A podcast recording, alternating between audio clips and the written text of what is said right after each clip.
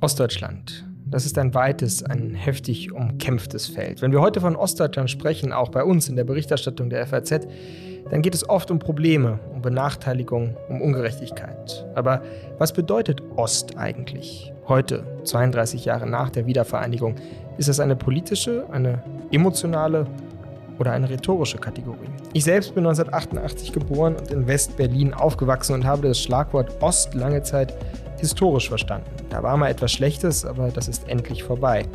Erst durch die Begegnung mit gleichaltrigen Ostberlinern, die über ihre Eltern noch sehr stark von der Zeit vor der Wiedervereinigung geprägt waren, habe ich begonnen zu verstehen, dass Ost etwas ist, das noch lange nicht vorbei ist.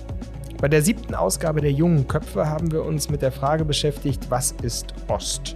Dabei ging es nicht nur um Ostdeutschland und die Frage, wie man als Wessi aus der falschen Solidaritätsfalle herauskommt, sondern auch um den heiklen Punkt, ob der Osten in Deutschland gerade ein Russland-Problem hat. Zu Gast war diesmal der 1994 geborene Görlitzer Schriftsteller Lukas Rietschel und ich freue mich, dass ich jetzt wieder mit meiner Politikkollegin Helene Bobrowski einige Höhepunkte der Diskussion präsentieren kann. Heute ist Donnerstag, der 12.05. Mein Name ist Simon Strauß und ich freue mich sehr, dass Sie dabei sind. Liebe Helene, ich finde, wir sollten, bevor wir heute beginnen, mal ganz kurz Farbe bekennen und persönlich sprechen. Ich habe es ja gerade schon vorgemacht und jetzt bist du dran. Was verbindest du denn mit dem Begriff Ost? Ja, ich bin ja in Hamburg geboren, ähm, Anfang der 80er Jahre. Und Hamburg liegt ja gar nicht so weit im Westen und trotzdem war für uns der Osten sehr weit weg. Ich kann mich noch erinnern, bei der Wiedervereinigung beziehungsweise beim Mauerfall war ich ein ja relativ kleines Kind noch und trotzdem hat man es irgendwie so wahrgenommen.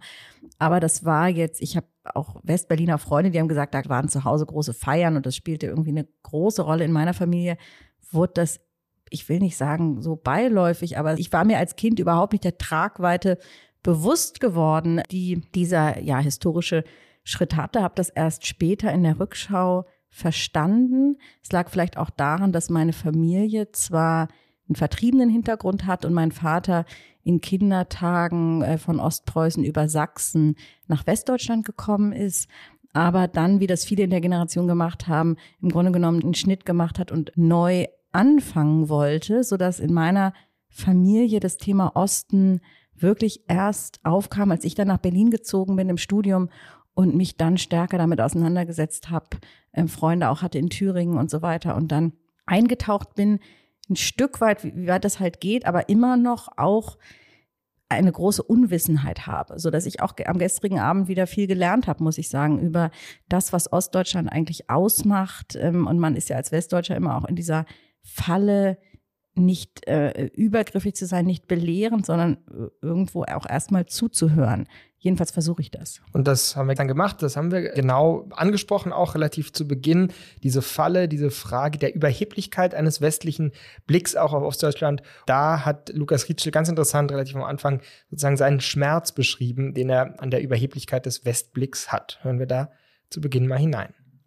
Ja, schon. Mich trifft ja gar nicht so sehr. Ich glaube, das ist eher so meine Eltern- und, und Großelterngeneration, wobei man ja auch das immer so ein bisschen relativieren muss. Ich meine, wer, wer von denen hat denn oder die, diese, diese Konfrontation mit dem Westblick, wo, worüber funktioniert die eigentlich? Ist das, ist das natürlich medial? Und wenn man dann schaut, welche Zeitungen werden im Osten eigentlich gelesen und wo sitzen auch dann ihre Abonnenten, eigentlich müsste man sagen, okay, so sehr sind die von dem Westblick gar nicht betroffen, weil die den gar nicht mitbekommen, weil die ja scheinbar nur mit ihren Regionalzeitungen konfrontiert sind. Aber was natürlich dahinter steckt, ist einfach dieses langfristige Narrativ von, wie, wie wurde man angenommen in, dieser, in diesen Nachwendejahren. Ähm, und wie diffamierend war das durchaus und auch welche, welche Wellenbewegungen hat das genommen. Also ich, ich, ich kann mich noch, weil das meine Eltern traf, an diese Bananenwitze durchaus noch erinnern und an, an dieses Titanic-Cover mit meine erste Gurke, äh, meine erste Banane mit dieser geschälten Gurke und so weiter. Das ist etwas, was, ähm, wenn ich in Schulen unterwegs bin, ähm, dort die jungen Menschen gar nicht mehr so richtig mitbekommen oder die können sich da gar nicht so reinfühlen. Ähm, für die wird es dann erst abgelöst, dieses Narrativ, ähm, durch dieses 2014er, ihr seid ja alle Neonazis und das aber wiederum verknüpft mit so einer psychologischen Sicht von wir haben schon auch verstanden, warum ihr Neonazis seid, weil ihr wart halt alle mal arbeitslos. Und das ist, das ist, glaube ich, was so weh tut, dass man sofort eingeordnet wird, dass man sofort äh, eine Herleitung findet für diese politischen Phänomene. Und das ist etwas, was. Habt ihr Demokratie nicht gelernt? Also genau, auch sowas. Und also ich habe keinen keinen Journalisten, keine Journalistin erlebt, die, die bei irgendwelchen Stuttgarter Querdenker-Demos mal gefragt hat, also wart ihr eigentlich mal arbeitslos, bevor ihr jetzt auf die Straße gegangen seid oder warum, warum nimmt euch das so mit hier? Ja? Also das ist etwas, was ich, was ich überhaupt nicht erlebe, dass sofort dieser psychologisierende Blick angewendet wird. Dieses, und das, das ist ja dann automatisch etwas vermeintlich Hochnäsiges, dieses Gefühl von, ihr glaubt, ihr habt uns verstanden. Und daher, glaube ich, kommt dann dieses Gefühl von, da kommen Sie erst mal her und, und schauen Sie sich das mal an, was, was hier eigentlich los ist.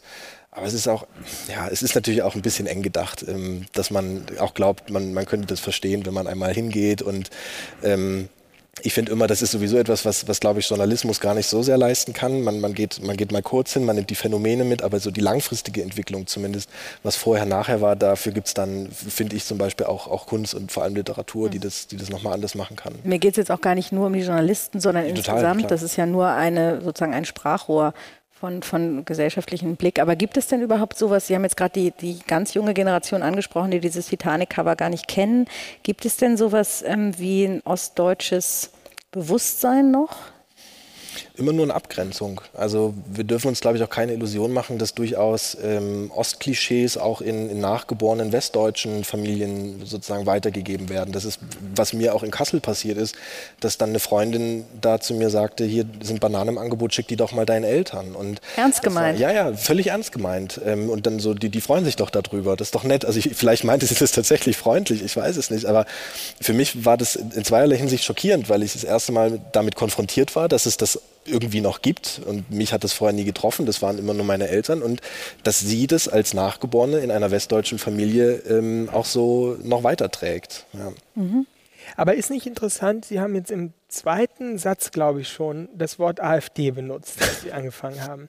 Ähm, ich meine, gibt es nicht auch so eine Form von Verteidigungshaltung, die, ich spreche Sie jetzt mal als ein Vertreter einer jüngeren ostdeutschen Generation an, sofort in diese Verteidigungshaltung geht und zu sagen, äh, wir sind aber nicht alle AfD, also so eine Abgrenzungshaltung, äh, gerade Sie sind jetzt hier in einer Berliner Hauptstadtredaktion, äh, sozusagen, wie viel Schuld in Anführungszeichen tragen Sie selber eigentlich bei der Art und Weise, wie in Westdeutschland über die Ostdeutschen nachgedacht wird? Ja? In, wenn man im zweiten Satz sofort AfD sagt, wenn man sagt, die politischen Verhältnisse sind bei uns so problematisch, dramatisch, dass ich aus Kassel zurückkommen musste, um das Land zu retten. Also ich meine nur, ja, ja. verstehen Sie das? Ich, ich, bin damit immer wieder konfrontiert, weil ich auch, also wenn ich so durch, durchs Land reise oder selbst das, was ich schreibe, auf eine Art und Weise natürlich das, das Narrativ bestärkt, von wegen, da ist der, da ist der ent, entgrenzte, ähm, radikale, rücksichtslose Osten. Ähm, ähm, gleichzeitig versuche ich das aber in meiner Literatur zum Beispiel nie, nie anklingen zu lassen, ähm, mir ist aber schon bewusst, dass gerade da, wo ich herkomme, das so wahrgenommen wird, dass dann die Leute sagen, naja, aber du, du verbreitest das doch weiter. Also du bist ja schon irgendwie auch dafür verantwortlich, so hat es noch niemand gesagt, aber manchmal schwingt es mit,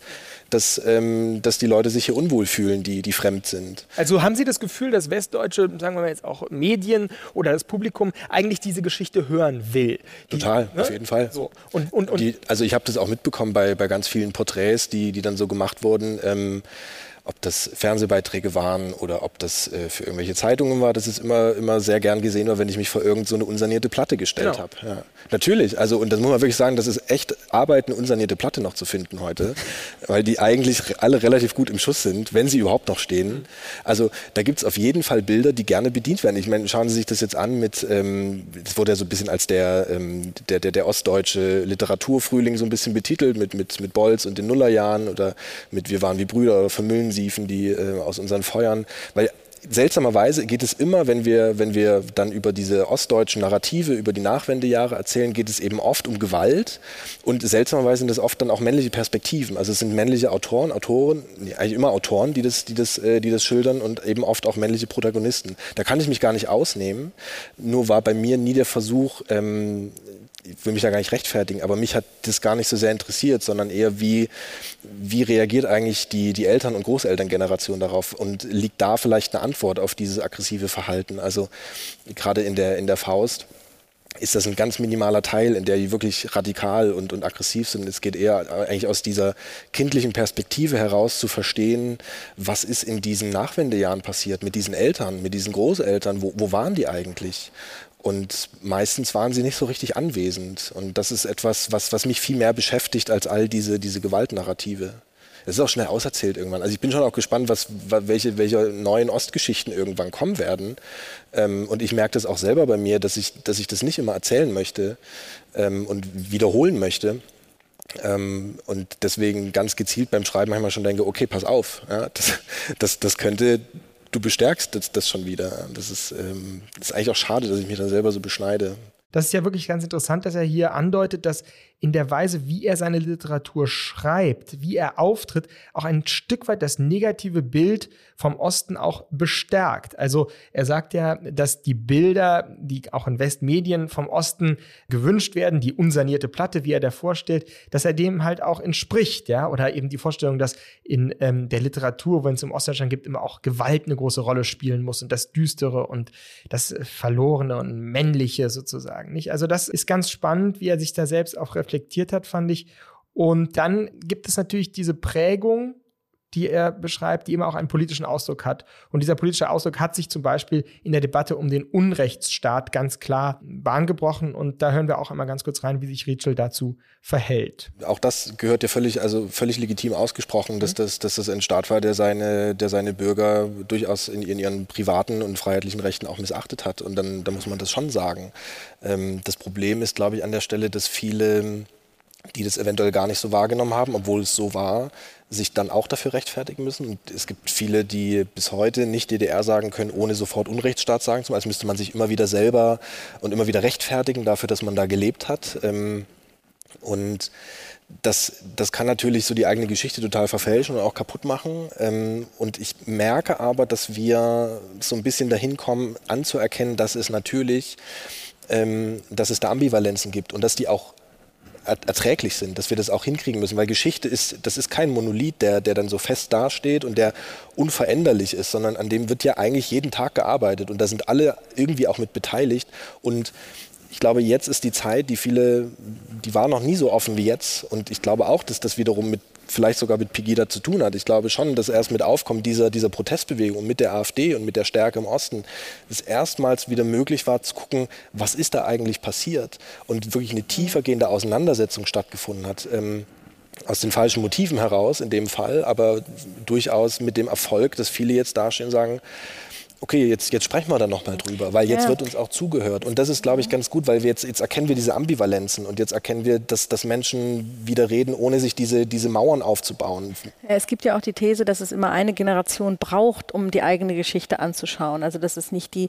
Und das ist eine wichtige Zeit jetzt. Mhm. Ich meine, wir müssen uns das vorstellen. Wir, wir kommen natürlich irgendwann dahin, da gibt es auch niemanden mehr, der in der DDR gelebt hat. Das, das wird, irgendwann wird es weg sein. Das heißt, wir haben jetzt nochmal die Chance mit all unseren digitalen Mitteln und Möglichkeiten, diese Stimmen zu sammeln. Und das meine ich mit Ambivalenzen, eben auch Menschen vielleicht einzufangen, die sagen, nee, ich hatte da echt ein gutes Leben und mir ging es da echt richtig gut. Und alles, was danach kommt, war richtig Schrott. Ja, wobei, diese, genau, gibt es natürlich auch diese Erzählungen, was die Treuhand da gemacht hat. Und das waren ja ähm, auch teilweise, also die, die persönlichen Geschichten sind auch äh, zum Teil wirklich furchtbar. Trotzdem gibt es ja auch dieses Phänomen der Ostalgie. Ja, also früher war alles besser, in der DDR war alles besser. Und dann kommen so Argumente wie jeder hatte einen Kita-Platz, ja, und so weiter, wo ich so denke, ja gut, Kita-Platz ist echt wichtig. Aber ähm, dafür seine Freiheit ähm, aufzugeben, ist, ist dann wiederum natürlich eine Gleichung, die nicht ich, funktioniert. Ich glaub, also da wird ja auch die Vergangenheit doch auch schön geredet, oder? Ja, aber weil sie, weil sie so, einen, so einen harten Abschutz mit der Realität erfahren hat. Also ich glaube, dass das erstmal schon, schon ein Nackenschlag war für viele zu erkennen, okay, wir wachen jetzt nicht nur in, einem, in der Demokratie auf und mit einem, mit einem liberalen Wirtschaftssystem, sondern war es auch noch der Neoliberalismus, der ganz anders arbeitete. Und das bedeutete, okay, radikale Kürzungen, das bedeutet bedeutete Versta äh, nicht Verstaatlichung, sondern eben Privatisierung. Das bedeutete Wegfall von Jobs. Das bedeutete mit der Agenda 2010 irgendwann eigentlich eine kollektive Arbeitslosigkeit und Umschulungsmaßnahmen und wirklich in, in harten Einbruch und erstmal das Abgleichen damit, was aber was haben wir denn gekriegt dafür und was funktioniert denn jetzt eigentlich? Und wir haben bis heute bei uns den äh, das niedrigste Pro-Kopf-Einkommen. Und die Renten sind, äh, sind katastrophal niedrig und das verstärkt sich jetzt nochmal durch diese äh, Lebenshaltungskosten, die immer weiter steigen. Das wird also etwas sein, womit wir weiterhin zu tun haben. Und was, was da auch noch dahinter steckt, ist, äh, da wird es dann strukturell, ähm, ist die Frage de, de, des, des, Erbens. Also ich, ich, war letztens in so einer, in so einer Lüneburger äh, Privatschule und äh, habe denen dann mal gesagt, also die so angeguckt und sagte so, ihr, also ihr habt jetzt schon offensichtlich sehr viel Geld, beziehungsweise eure Familien und ihr werdet mal richtig fett erben. Mhm. Ich nicht. Mhm. Ähm, und dann gucken die mich halt an und verstehen das erstmal nicht, bis man denen dann sagt, na, eure Eltern hatten die komplette Zeit des Wirtschaftswunders und der, des, der Aufbau der, der Bundesrepublik, um äh, Wohlstand anzuhäufen, den auf ganz viele Familienmitglieder auch zu verteilen, wenn wir an diese Babyboomer denken. Und jetzt wo die Geburtenzahlen zurückgehen, mhm. wird das natürlich irgendwo kanalisiert und landet irgendwo. Meine Eltern hatten das nicht, die Möglichkeit. Ähm, und das ist etwas, wo wir merken, das ist nicht auf einmal vorbei nach 30 Jahren, sondern das wird sich weiterführen. Also Solidaritätsbeitrag eher wieder anheben. Das wäre so ein Ding, ja. Nein, nur weil ich meine, ja. so wie Sie es schildern, ist es ja klar, das ist absolut, ich finde auch eine der zentralen Ungerechtigkeiten. Nur die Frage ist ja, was macht man heute mit diesem Problem? Also soll man jetzt hingehen und den Staat darum bitten, Gerechtigkeit wiederherzustellen für etwas, absolut. wofür ihr ja auch in einer gewissen Weise nicht. Das erwarte ich von einem, von einem Staat und vor allem von der Demokratie, dass er Gerechtigkeit herstellt. Und ich erwarte, dass das zum Beispiel mit, eine, einer, ja. mit einer Reform auch so eine Erbschaftssteuer einhergeht. Das ist ja, also das müssen wir uns auch immer wieder vergegenwärtigen. Demokratie hieß in erster Linie auch auf eine Art ein Wohlstandsversprechen. Mhm. Und ähm, wir merken aber jetzt gerade, dass die autokratischen Regime, wie zum Beispiel China, äh, wesentlich höheren Wirtschaftswachstum vorweisen können und ein Wohlstandswachstum und damit so ein bisschen diese Erzählung wegbricht von mhm.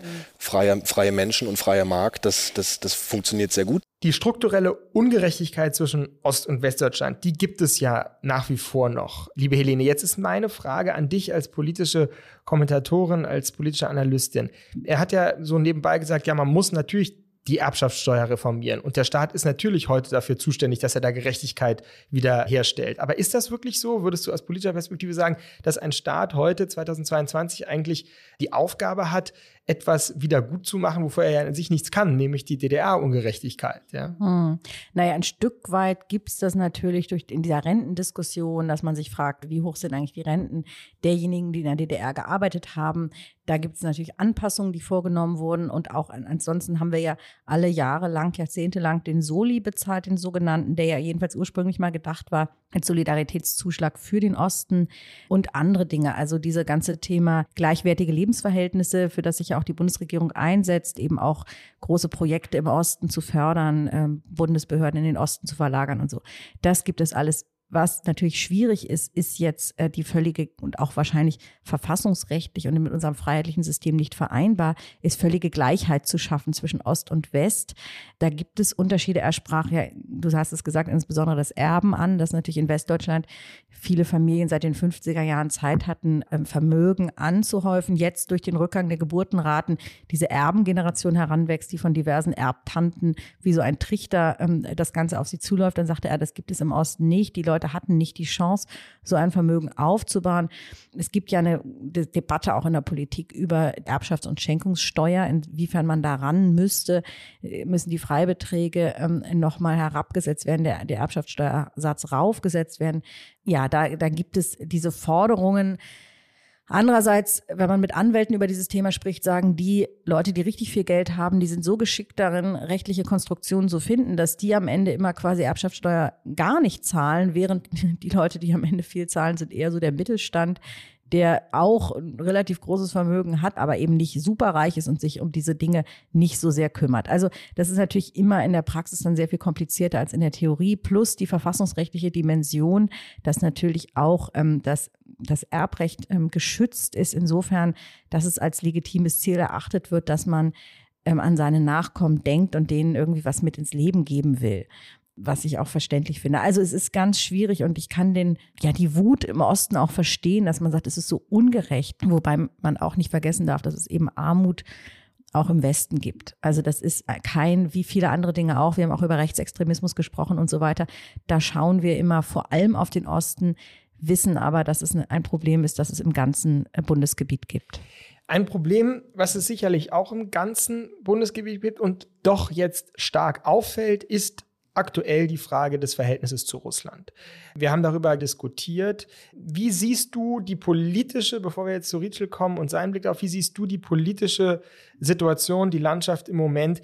Kann man davon sprechen, dass ostdeutsche Ministerpräsidenten und Ministerpräsidenten im Moment da eine andere Haltung an den Tag legen als westdeutsche? Was die Sanktionen angeht zum Beispiel. Naja, bei den Sanktionen, bei den Waffenlieferungen sieht man das ja sehr deutlich, dass die zurückhaltender sind als der Westen. Insbesondere natürlich in Mecklenburg-Vorpommern. Die Geschichte ist ja bekannt, Manuela Schwesig und Nord Stream und ihre Stiftung und all das, was jetzt ans Tageslicht kommt. Interessant ist ja auch die Rhetorik, dass Manuela Schwesig sagt, aus heutiger Sicht, mit den Augen von heute ist das ein Fehler, womit sie natürlich sich weigert zuzugestehen, dass es in der Vergangenheit auch schon ein Fehler war. Also diese Zurückhaltung auch von Kretschmer, also dem sächsischen Ministerpräsidenten, das ist so und das liegt auch daran, dass in der Bevölkerung ja eine Stimmung ist, die jedenfalls mal deutlich verhaltener ist, was die Russlandkritik angeht, als im Westen. Ich habe jetzt gehört, dass in Sachsen gab es schon bei Benefizkonzerten für die Ukraine erste ähm, Five-Konzerte, natürlich von Leuten, die gesagt haben, warum, was ist eigentlich mit uns? Ja, wir, uns geht's auch schlecht, aber auch natürlich, wo da diese ganze mh, hm, Erzählung dann reinspielt, an einem Krieg sind immer zwei Seiten schuld und so weiter. Also man will, man weigert sich im Grunde die Augen zu öffnen und äh, zu sehen, dass Russland hier der Aggressor ist, der Kriegsverbrechen begeht, weil man über Jahre und Jahrzehnte ein anderes Bild von Russland aufgebaut hat und auch vielleicht erhalten will. Genau, und da sind wir jetzt bei der interessanten Frage, woher kommt das? Woher kommt diese Russland-Freundlichkeit vielleicht eher im Osten? Und da hat Lukas Ritschel eine sehr interessante Position und Haltung. Er sagt nämlich, dass das nicht in erster Linie historische Gründe hat. Da hören wir jetzt nochmal rein. Ja, das ist erstmal eine Trotzreaktion auf jeden Fall. Und was Sie ansprechen, ist ja total interessant, dass ähm, diese, dieses Narrativ von der Osten ist quasi äh, automatisch widerständig und die haben ja schon mal eine Diktatur äh, niedergerungen, alle natürlich konsequent und kollektiv. Das ist ja, was man da auch wieder fälschlicherweise annimmt, dass das äh, bei, bei vielen Westdeutschen auch so ankommt. Also die, die, gerade wenn wir uns diese Querdenkerbewegung anschauen, die das durchaus auch aufgenommen haben und gesagt haben, guck mal, die, die haben es richtig gemacht, an denen müssen wir uns orientieren. Und das ist eigentlich das Ziel. Dort, das sind die, das sind, das sind die gallischen Dörfer, die, die noch Widerstand leisten, die sich das nicht diktieren lassen, die kritisch sind, hinterfragen. Ja. Und natürlich steht Russland da auch irgendwie in so einer Tradition von ähm, das Gegenmodell zum Westen. Das propagiert ja auch Putin die ganze Zeit.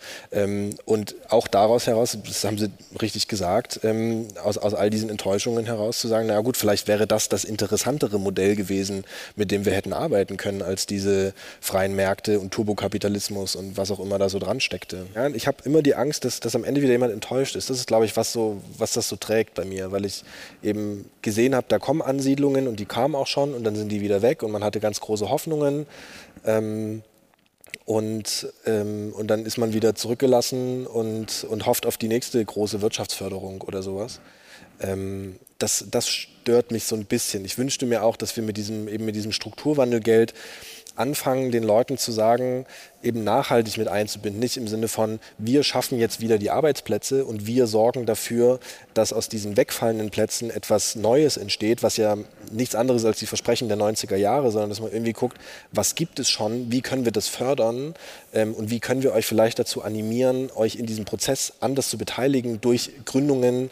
Ähm, durch selbstständig machen, was auch immer. Ähm, und dann geben wir euch da irgendwelche Kredite und, und helfen euch Darlehen, was auch immer. Also ich wünschte mir, dass das, dass das eine andere Form wäre der, des, des Einbezugs und ähm, dadurch auch der, der, der Teilhabe an, an, diesem, an diesem Wandel, der da stattfindet. Ja, das ist doch wirklich spannend hier, dass der Lukas Ritschel gestern gesagt hat, dass er vor allem glaubt, dass das eine Trotzreaktion sei. Eine Trotzreaktion, eine Widerstandsreaktion gegen sozusagen den Mainstream, die westdeutsche, das Machertum, wenn man so will, gerade die Berliner Blase auch, die auf einmal jetzt wieder ähnlich wie in der Flüchtlingspolitik äh, zur Zeit der Flüchtlingskrise, ähnlich wie bei Corona auch und jetzt wieder oktroyiert eine neue politische äh, Wende, wenn man so will. Die Frage also ist, wie muss Politik sich jetzt verhalten? Robert Habeck ist ja einer, der immer jetzt nach vorne gestellt und sagt, so müsste man es machen. Aber wie muss sich Politik jetzt verhalten, um diese große, großen Wandel, der eben nicht nur Politik, sondern eben auch Kultur berührt, zu kommunizieren in Ostdeutschland? Was würdest du sagen? Das ist eine wahnsinnige kommunikative Herausforderung, die es gibt. Diese Trotzreaktion, von der du sprachst, von der auch Lukas Rietschel sprach, hat natürlich trotzdem historische Gründe. Also das ist gewachsen, dieses Gefühl, über uns wird immer bestimmt, wir werden nicht richtig ernst genommen, uns wird gesagt, was richtig und was falsch ist. Und das ist ein, ein grundsätzliches Problem, was man angehen muss, glaube ich, was man nicht einfach damit beiseite wischen kann, indem man quasi das nochmal bestätigt und sagt, die, die Leute da im Osten, die haben es alle nicht verstanden, das sind keine guten Demokraten und so weiter. Das ist zu weit verbreitet, als das an wenigen Einzelpersonen festzumachen und zu sagen, die paar Rechtsextremisten müsste man quasi wegsperren und dann sei das Problem gelöst. Nein, vielleicht fängt es schon damit an, dass wir nicht mehr von neuen Ländern sprechen. Das ist ja hier in Berlin auch noch total verbreitet. Der Beauftragte für die neuen Länder und so weiter heißt es dann, dass nach 32 Jahren das vielleicht keine neuen Länder sind, sondern Länder mit einer anderen Geschichte, dass man vielleicht auch mal diese Geschichte anhört, dass man vielleicht nicht immer nur in Talkshows nur Westdeutsche sitzen hat und dann einen Ostdeutschen, der dann den Osten erklären soll, sondern nicht auch immer nur Ostdeutsche als Ostdeutsche einlädt, sondern vielleicht auch an anderen Kriterien das festmacht. Also ich, ich finde, das ist schon immer noch eine ziemliche Schlagseite und das merken die Leute. Ich habe das gestern Abend auch erzählt, mir ist in Erinnerung ein Gespräch mit einem Thüringer Abgeordneten im Zuge der Kemmerich-Wahl ähm, ähm, im Frühling 2020, der mich dann irgendwie fragte, ähm, ja, waren Sie überhaupt schon mal in Thüringen und wir treffen uns, wenn dann überhaupt in Thüringen. Ich habe keine Lust sozusagen, er, er sah dann in mir, ich glaube zu Unrecht, auch ähm, jemand, der ihn belehrt, wie schrecklich das die Verhältnisse jetzt alles in Thüringen seien und mit sozusagen Berliner Arroganz ähm, darauf blickt. Ich glaube, dieses Gefühl muss man sehr ernst nehmen und in der Tat, Robert Habeck geht ja auch dahin, wo es weh tut, lässt sich auch beschimpfen von den äh, Arbeitern im, im Schweter Werk, die ja zu Recht den Wut im Bauch haben und er hält diese Wut aus und das muss man ihm, glaube ich, tatsächlich hoch anrechnen. Was du jetzt gerade vorhin gesagt hast, dass man in Talkshows nicht nur Ostdeutsche einlädt, um über Ostdeutschland sprechen zu lassen, diesen Fehler in Amsterdam haben wir natürlich gestern auch gemacht. Wir haben auch einen jungen ostdeutschen Schriftsteller eingeladen, um über die Frage, was ist Ost zu sprechen. Und doch hatte ich das Gefühl, dass es sich dabei eben nicht um so eine ganz abstrakte Diskussion handelte, ähm, weil er eben auch nicht einfach nur ein Experte ist für das Ostdeutsche, sondern er lebt dort, er lebt in Görlitz, er arbeitet vor Ort auch, ist in der SPD ähm, engagiert hat, wie gesagt, zwei Bücher geschrieben ähm, über auch die Erfahrungen in seiner Familien, in seinem Familienzusammenhang und ist eben nicht in Berlin jetzt ansässig und schreibt sozusagen aus Berliner Perspektive auf seine Heimat, sondern ist da nach wie vor vor Ort. Zum Schluss gab es noch eine interessante Frage aus dem Publikum. Zuvor hatte Lukas Rietschel selber gesagt, dass er zwar aus dem, ja, in der Grenzregion äh, Deutschland-Polen aufgewachsen sei, aber im Grunde genommen sehr, sehr wenig über Polen wisse. Also er hat im Grunde dieses Gefühl, dass wir Westdeutschen häufig haben, so wenig über den Osten zu wissen. Das hat er wiederum mit Blick auf Polen und ähm, sagte, da müsse eben auch noch viel zusammenwachsen. Und insbesondere gibt es natürlich im, im Unterschied zu Polen diese Haltung zu Russland, ähm, die in Polen ja sehr, sehr kritisch ist und im Osten wie wir gerade besprochen haben, nicht. Und dazu ähm, meldete sich dann tatsächlich ein Pole, der bei uns im Publikum war äh, zu Wort und sagte Folgendes. Ähm, weil ich das sehr häufig vergleiche. Ich habe das polnisch, kommunistische Polen zumindest als Kind erlebt und hat man eine bestimmte Perspektive und man vergleicht das sehr oft und versucht, die Ostdeutschen dadurch zu verstehen, dass man da gewisse Parallelen sieht. Und es gibt ja gewisse Parallelen ja durchaus. Ja, es gibt natürlich irgendwie, dass sehr viele Leute, äh, die gut ausgebildet waren, in den früheren Jahren weg gezogen sind, genauso wie in Ostdeutschland einfach in den Westen gezogen sind, fehlen diese Leute natürlich auch irgendwie zum großen Teil. Und es gibt diese Probleme. Und auch diese Entwicklung Richtung konservativ, äh, dieser konservativen Art ist auch eine ähnliche. Ja, Sie haben das ja auch angesprochen. Da ist ja eine super konservative Partei. Aber niemand, niemand in Polen, egal welchen Lagers, würde auf die Idee kommen, ja, dass die Russen für irgendetwas Gutes stehen oder sonst irgendwas. Und da stellt sich mir die Frage, hm, Warum ist das in Ostdeutschland? Ich will jetzt gar nicht annehmen, dass jetzt irgendwie das, was äh, Kretschmer da sagt, irgendwie tatsächlich für alle Deutschen, äh, Ostdeutschen gilt. Aber auch Sie haben doch eigentlich die Unterdrückung des Okkupanten der Sowjetunion und die Besatzung und der KGB war ganz sicherlich nichts Gutes für die meisten, außer vielleicht für die paar Stasi-Leute. Ja. Was ist Ost? Für den jungen Görlitzer Schriftsteller Lukas Rietschel versteckt sich hinter dem Wort vor allem die Lebensgeschichte, die Erzählung von Brüchen und verlorene Illusionen, aber auch der Stolz der Menschen, trotz aller Widerstände irgendwie durchgekommen zu sein. Die faktischen Ungerechtigkeiten, die sich zum Beispiel beim Erben oder auch bei der Verteilung von Arbeitsplätzen auftun, machen ihn wütend. Zu Recht. Wie es besser werden könnte, darauf hat er allerdings keine Antwort. Aber er ist ja eben auch Autor und kein Politiker. Mein persönliches Fazit von diesem Junge Köpfe-Abend lautet, die Kategorie Ost ist vor allem eine Widerstandsformel, ein Gemütsbegriff, mit dem man sich abgrenzt, mit dem man protestiert gegen einen Mainstream, eine Berliner Blase, ein Besserwissen. Und somit geht Ost uns alle an, egal ob wir in Sachsen leben oder im Saarland, denn der Trotz weniger kann, wenn er unbeachtet bleibt, für viele zum Verhängnis werden. Hoffen wir, dass sich das angebliche Russland-Problem im Osten Deutschlands als Scheinriese herausstellt und die derzeitige Berliner Politik nicht erneut zu einer verschärften Spaltung zwischen Ost und West führt. Das jedenfalls wäre mein Credo am Schluss dieses FAZ-Podcasts für Deutschland heute am Donnerstag, den 12. Mai. Mein Name ist Simon Strauß und ich danke Ihnen sehr, dass Sie mit dabei waren.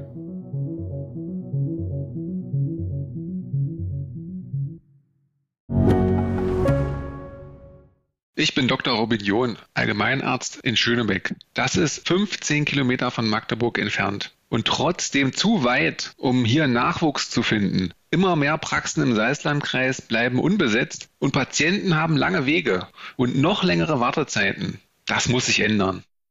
Die besondere Nähe der niedergelassenen Haus- und Fachärzte ist in Gefahr. Was die Gesundheitspolitik jetzt dringend ändern muss, erfahren Sie auf rettetdiepraxen.de. you.